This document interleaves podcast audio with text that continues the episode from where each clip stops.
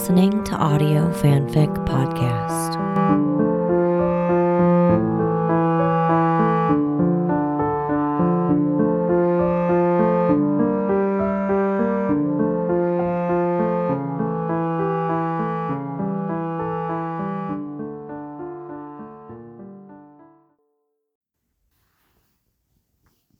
North of Zero by Slippin' Mickeys on AO3. Chapter 9 The Lake. Have you been ice fishing before? Mulder asked the boy, who shook his head. I'm self taught myself, Mulder mumbled, but it seems to work okay. The clouds hung low, the temperature well below freezing. The day was gray and Newton, like it was hovering between worlds. Scully had offered to stay at the cabin with plans of fiddling with the solar panels. She wanted to use them to run a generator in addition to the well, and it would take some serious technological finagling. She would need peace and quiet to figure it out. Come on, Mulder said, handing the boy the long, pendulous auger. Time to make the donuts. He picked up the two five gallon buckets that held the tip ups and net he had requisitioned a large slotted spoon from the kitchen of the cabin to use to scoop ice crystals from the holes, and the spoon rattled around the bottom of one of the buckets as they made their way out onto the lake. The ice itself was solid and milky white, run through with massive crack fissures that froze clear. The ice looked to be about 10 inches thick, thick enough to not worry if they got any days above 40 degrees, which could happen as spring blew in something Mulder had to admit he was looking forward to. Mulder had tried fishing in various locations around the lake and had found two spots that seemed to hold the highest concentration of fish. He led the way to the closest one. The boy had only the slightest limp left from his broken ankle, though Scully had been adamant that they both be careful while on the lake. Any fall or slip, she warned, and the barely healed break could be re injured worse. She insisted they both wrap fat rubber bands around the ball of their boots. An old crime scene trick that they found helped keep shoes from slipping on the frozen lake. Here's good, Mulder said, lining himself up with the landmarks he used to orient himself to the fishing hole. He set down the buckets, and William stood holding the auger awkwardly. You want to make the hole? Mulder asked. Sure, the boy said, showing a hint of enthusiasm. Where should I do it? Anywhere you like, Mulder said, gesturing widely to the ice in front of them. The boy nodded. So what do I do? William asked. Mulder reached out and removed the cover from the blade of the manual auger and tapped it into the top of the ice. One hand here, he said, grabbing onto the handle of the spinning mechanism, and one here. He grabbed the top of the instrument. A little downward pressure here, he went on, and then you just spin it like so. He gave the handle one spin around, which chipped up an impressive amount of ice, and stopped, tilting it toward the boy, who gave the mechanism one long look before he tried it himself, smiling at the loud scrape as he tunneled efficiently down into the ice. You're a natural, Mulder said kindly. After about a minute, the auger broke through and water gushed up through the hole, surprising William, who took a quick step back. Cool, he said, looking down at the perfectly circular hole they'd made. What's next? I don't suppose talking to fish is one of your gifts, Mulder asked him. William shook his head. Then we'd better set the tip ups.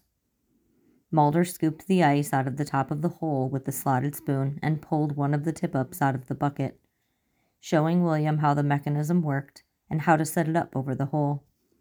He pulled off his gloves and baited the hook with earthworms he kept in a dirt bucket in the cabin's cellar and dropped it down into the hole. There, Mulder said, hoping he'd set the depth correctly. If a fish hits the bait, the flag goes up, and we run over and reel up our dinner.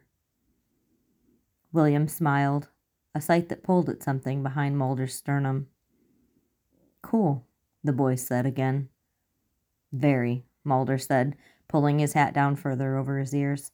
Want to dig a couple more holes and set up the other two tip ups? William nodded enthusiastically, and they walked about twenty feet east.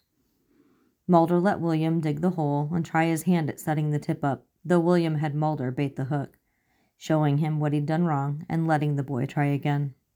By the time they got the third hole dug out, William was able to set it up himself. Now what do we do? Now we wait, Mulder said, and pulled the second bucket he'd had nesting inside the first one out and flipping it over. Have a seat. Mulder slid the slotted spoon into his pocket and flipped over the other bucket to sit on, rubbing his hands together before sliding his gloves back on. The day was windy, but not wretched, for which Mulder was thankful.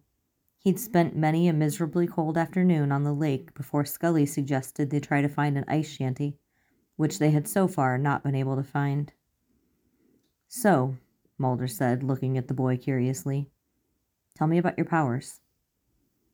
William looked down at his feet, a little bashful. They're hard to describe, he said. That trick with the ship was pretty cool, Mulder said, and the boy grinned. Yeah. What does it feel like? I go to a place inside myself. They can't find me there. Mulder nodded, beginning to understand. And your ankle? Healing fast like that has come in handy. I would imagine. The wind picked up a bit, and it was trying to bite through the many layers of their clothes. Mulder pulled his hood up and over his hat. What else can you do? William threw him a wary look. You sure you want to know? the boy said, his voice clipped. Of course I do, William, he said, wanting to reach out and touch the boy. After a moment, his son took a deep breath and then held up his mittened hand.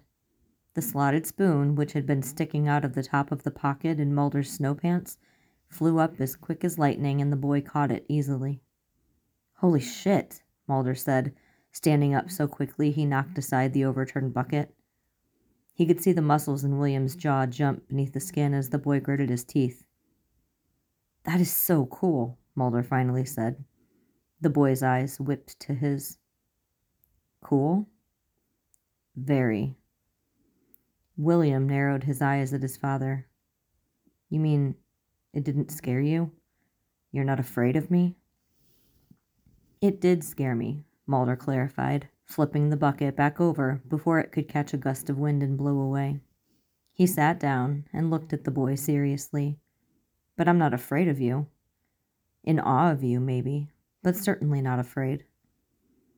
William blinked at him several times and then looked up and off to the right taking a deep breath. My parents were afraid of me, he said, his voice so quiet Mulder had trouble hearing him over the wind. My adoptive parents, I mean. The longer it went on, they could barely look at me. Mulder felt like he'd been punched in the stomach. They, Mulder started to say, and had to clear his throat before continuing. They probably didn't.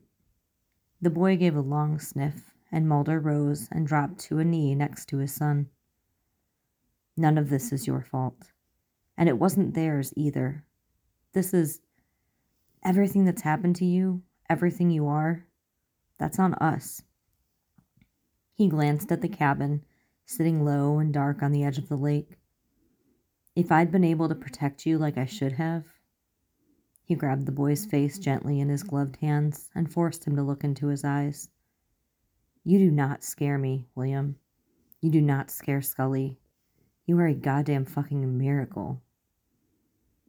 At this, William's eyes slammed closed, tears dropping down onto his cheeks, and he threw himself at Mulder, knocking him half back on the ice, the boy's arms around his shoulders and neck, clinging to him as though he were a lifeline. Mulder returned his embrace and thumped him roughly on the back, whispering nonsense words until the boy loosened his grip and eased back, running his mittened hands over his eyes to dry them. Mulder stayed where he was, keeping a hand on the boy's shoulder. Mulder stayed where he was, keeping a hand on the boy's shoulder. William eased himself back onto the overturned bucket, gave one long sniff, and then squinted his eyes at something over Mulder's head. Did that. Is that flag up? he said, sniffing one more time, and pointing toward the second tip up they'd set. Yes, Mulder yelped, and it was like a shot, running toward the hole before the fish could work itself off the hook. William panted up next to him as he skidded to his knees, using the spoon to break the crust that had formed around the hole, then, and then reeling madly.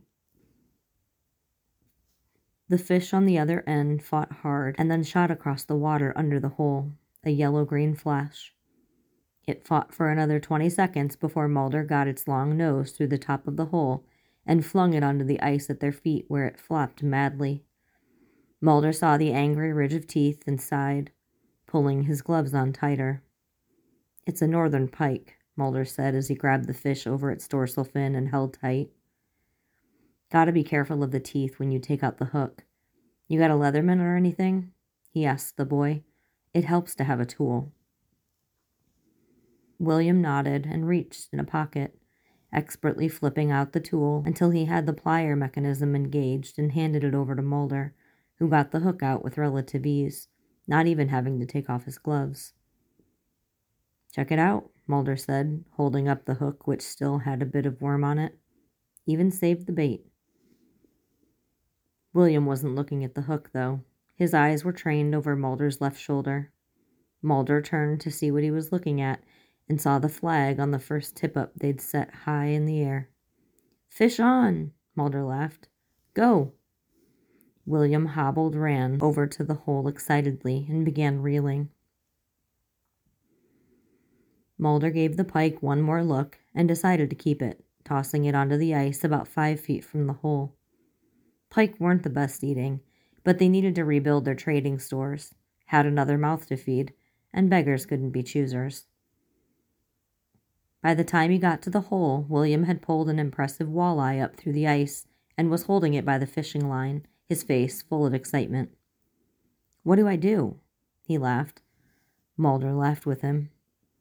Grab him firmly by the back and work the hook out with your other hand.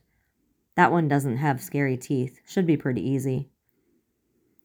After a bit of fumbling, William was able to work the hook out and kept a death grip on the impressively sized fish which was still thrashing in his hands, its round mouth pulsing open and closed in the frigid air. He held it up to Mulder, beaming. I caught a fish, he said, and Mulder couldn't help but beam back. You did. Well done. Now what do I do with it? William laughed. Set it on the ice a few feet from the hole so it can't get back into the water. I learned that one the hard way. And leave it. It'll freeze before it drowns. He reassured the boy when his face fell a bit at the word drown. It's a pretty quick, painless way to go, he finished, putting his hand back on the boy's shoulder. William set the walleye gently down on the ice and watched its movement slow. Then he perked up and pointed to their third tip up. Fish on, the boy said joyously, already trotting toward the flag.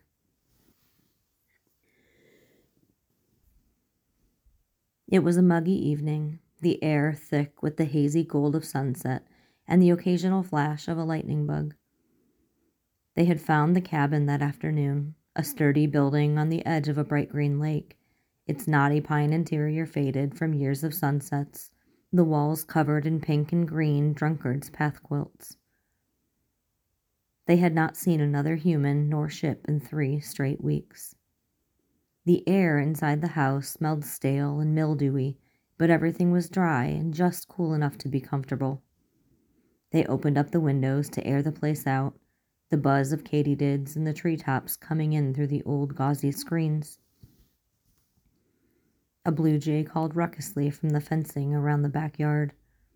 The side of the property was dotted with poplars, whose leaves flipped back and forth in the light breeze off the lake fluttering various shades of green in a calming cithurism. There was a simple pine bookshelf that took up an entire wall on one side of the living room, old paperbacks shoved cheek by jowl onto the shelves, the outer pages yellowed with age and worn soft by use. The Shining, Vonnegut's Jailbird, a whole line of the Cat Who. Scully walked slowly beside it, running her fingers over the spines and looking as if she were perusing a well loved shelf in a bright, dusty library. His heart felt close to bursting. They'd been tired, so, so tired, and the little cabin on the lake felt like it existed in another place and time. He walked up slowly behind her and put a gentle hand on her hip, lowering his lips to the side of her bare neck.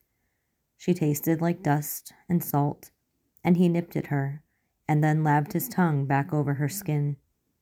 She leaned back into his chest, her arm coming up to loop over his shoulder and around his neck. She sighed happily, and his groin tightened.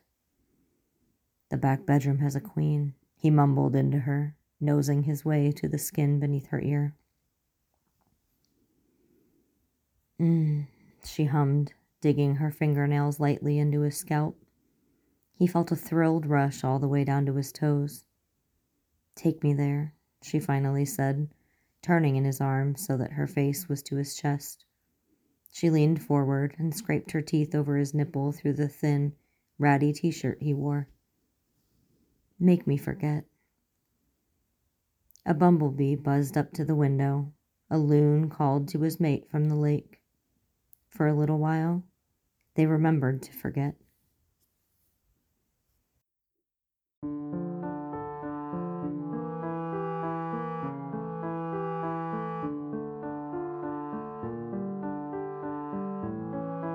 If you like this story, please follow the link to the writer's page and leave some love. Kudos, comments, or subscribe. They'll love hearing from you. Then you can head over to our Patreon page and contribute to Audio Fanfic Podcast. As a member, you are granted early access to one new story per month. That's www.patreon.com slash audiofanficpod. Thank you for listening, and remember, the stories are out there.